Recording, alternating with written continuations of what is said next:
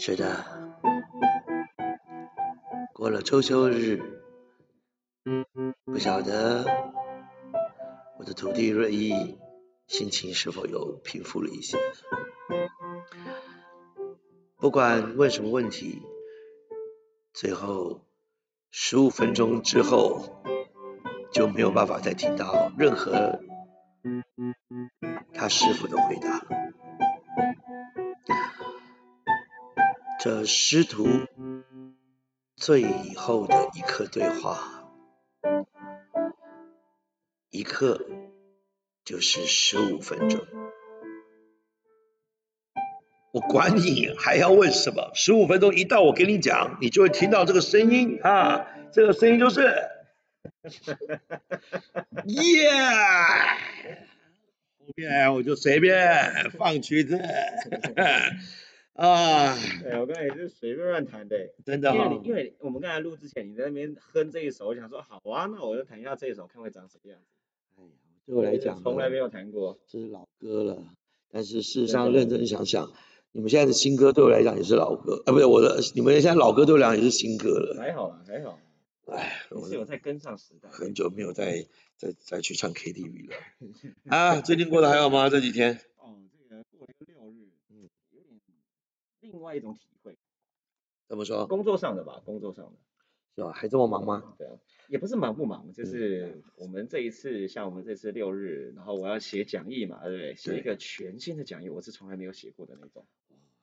然后我就把我的讲义的初稿给我老板，嗯然后老板就说啊，我知道你很厉害，但是学生听不懂，哦，这才是重点。他说重点不是你有多厉害，重点是你要让学生听得懂。这倒是真的啦，哈。对，好，我就突然意识到说，哎，对，好像是这样子，哎。那常常我会想说，哎，我要上台秀的我多厉害，然后我要让学生知道说，哇，我有我有几把刷子，是这好像完全不是这个方向。是啊，你看，你就回到一个工作这件事情的意义好了，先不说工作对你个人的有什么意义，你今天能够得到一份工作，最重要的意义就是你拿你的劳务、你的脑力去换得你该有得到的收入，啊，就这样嘛，是，对不对？哇，那这份收这份工作如果纯粹就是让人家知道你有几把刷子，然后你还可以得到钱，也太好了吧？啊，是卖刷子的嘛？对对，烤肉酱啊，烤肉酱，来看看我这里有几把烤肉刷耶，五把，是不是厉害？打赏，又不是我工作。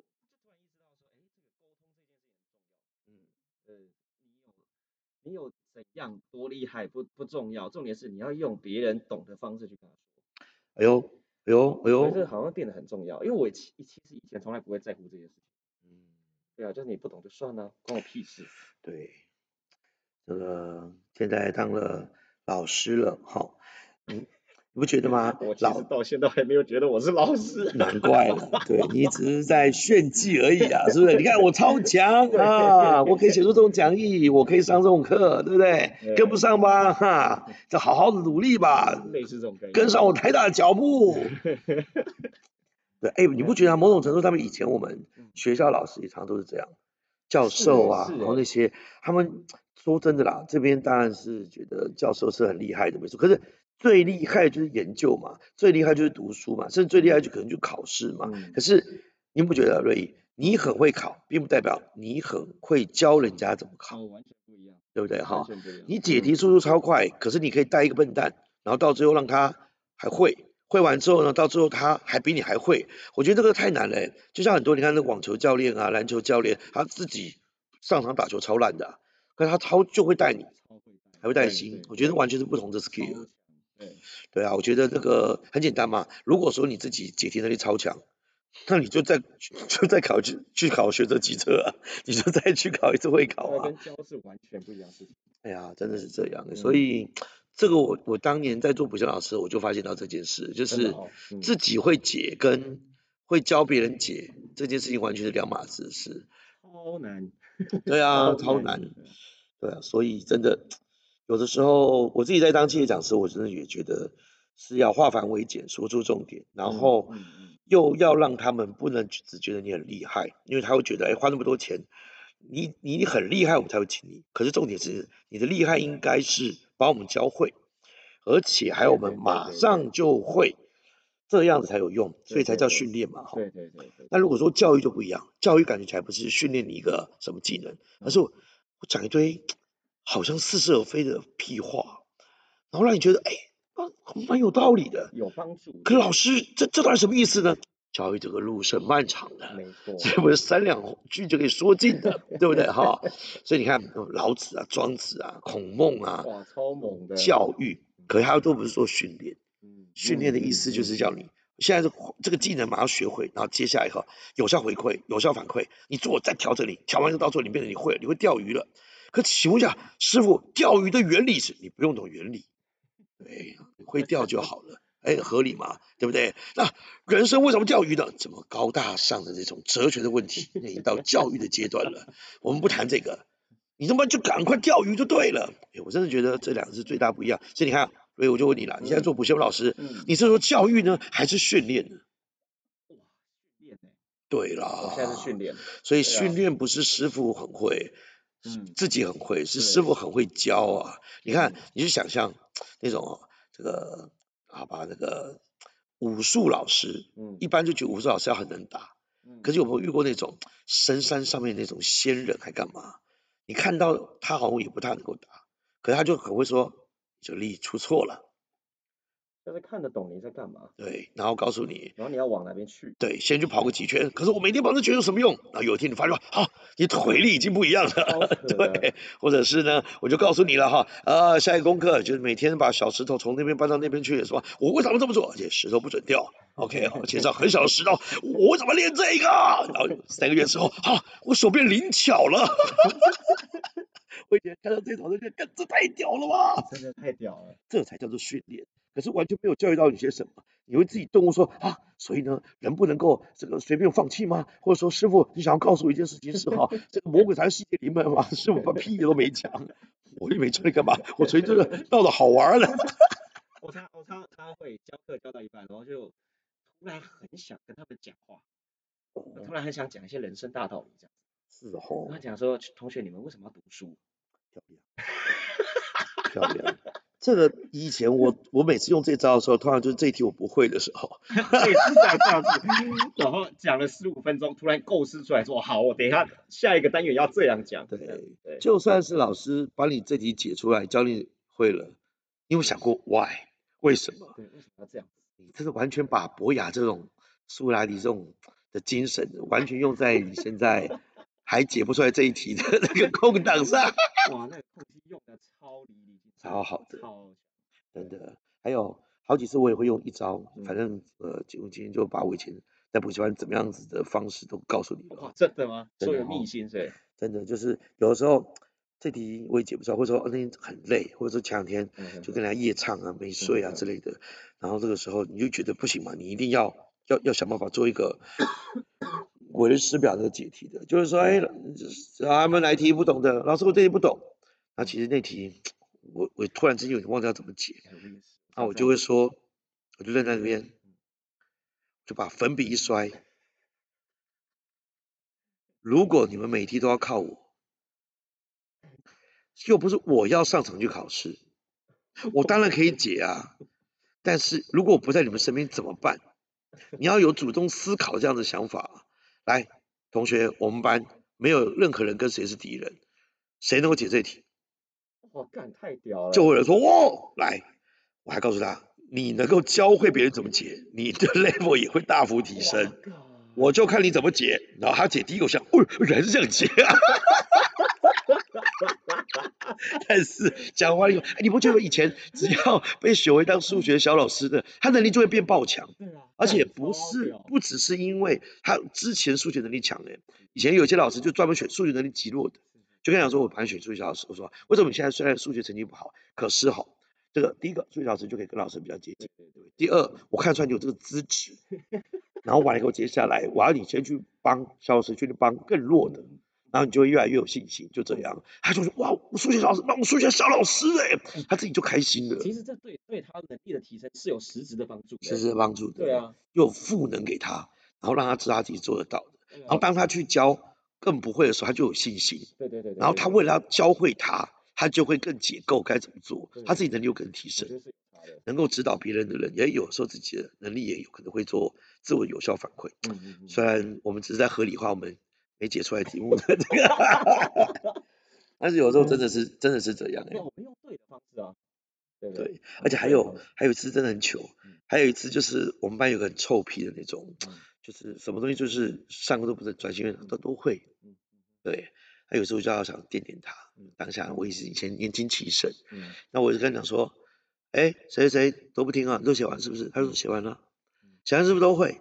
都会啊，啊，那都会同班同学，要是有人没会不会的话，上次说过要帮助，叫你能力才会提升啊，对啊，他就一副那种，反正就是他们不会是他们的事情啊，嗯对啊，我就就不会送，我就故意说，好来，那这样进阶题，嗯，OK，你如果做完的话，你就可以下课，好不好？嗯或者自己做自己的事，就这样。然后我就选了一题进阶题上去，我自己写了一题上去，结果然后他一开始一写第一段了，我就说对吗？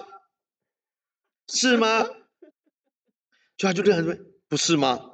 我说你再想想，然后结果完了以后，他就说真的吗？我说你再想，他就换一个方法，是吗？是吗？然后还有哎，结果后来到第三次是吗的时候，其实我我突然惊觉到他的是他的两个方法其实都是对的，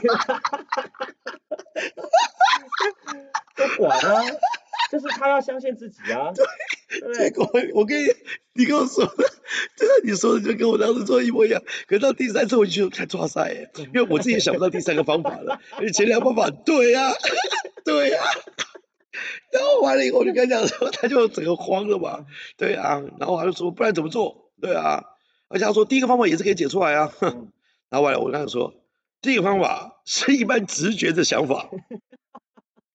我对你的期待不只是这样，所以我才说是吗？你是不是就是想出 第二个方法了？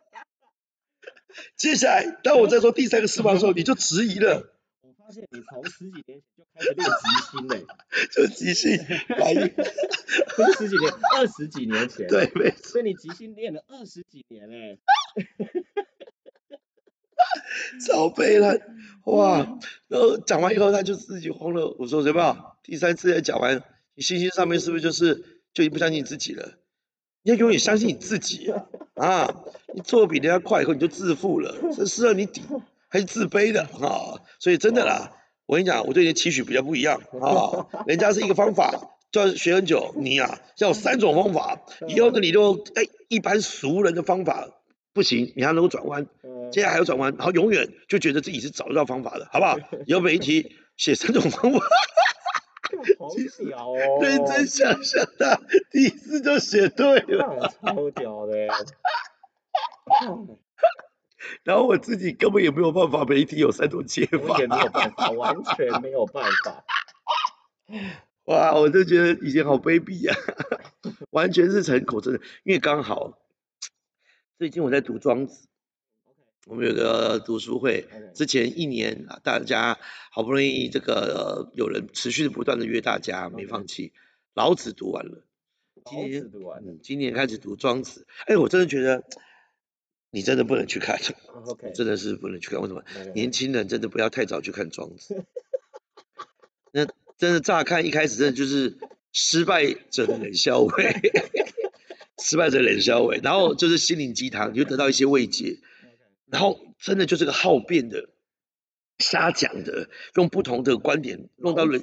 没有庄子是庄子子，老子已经是非常高的了，就是老子还有一套自己的逻辑是自洽的。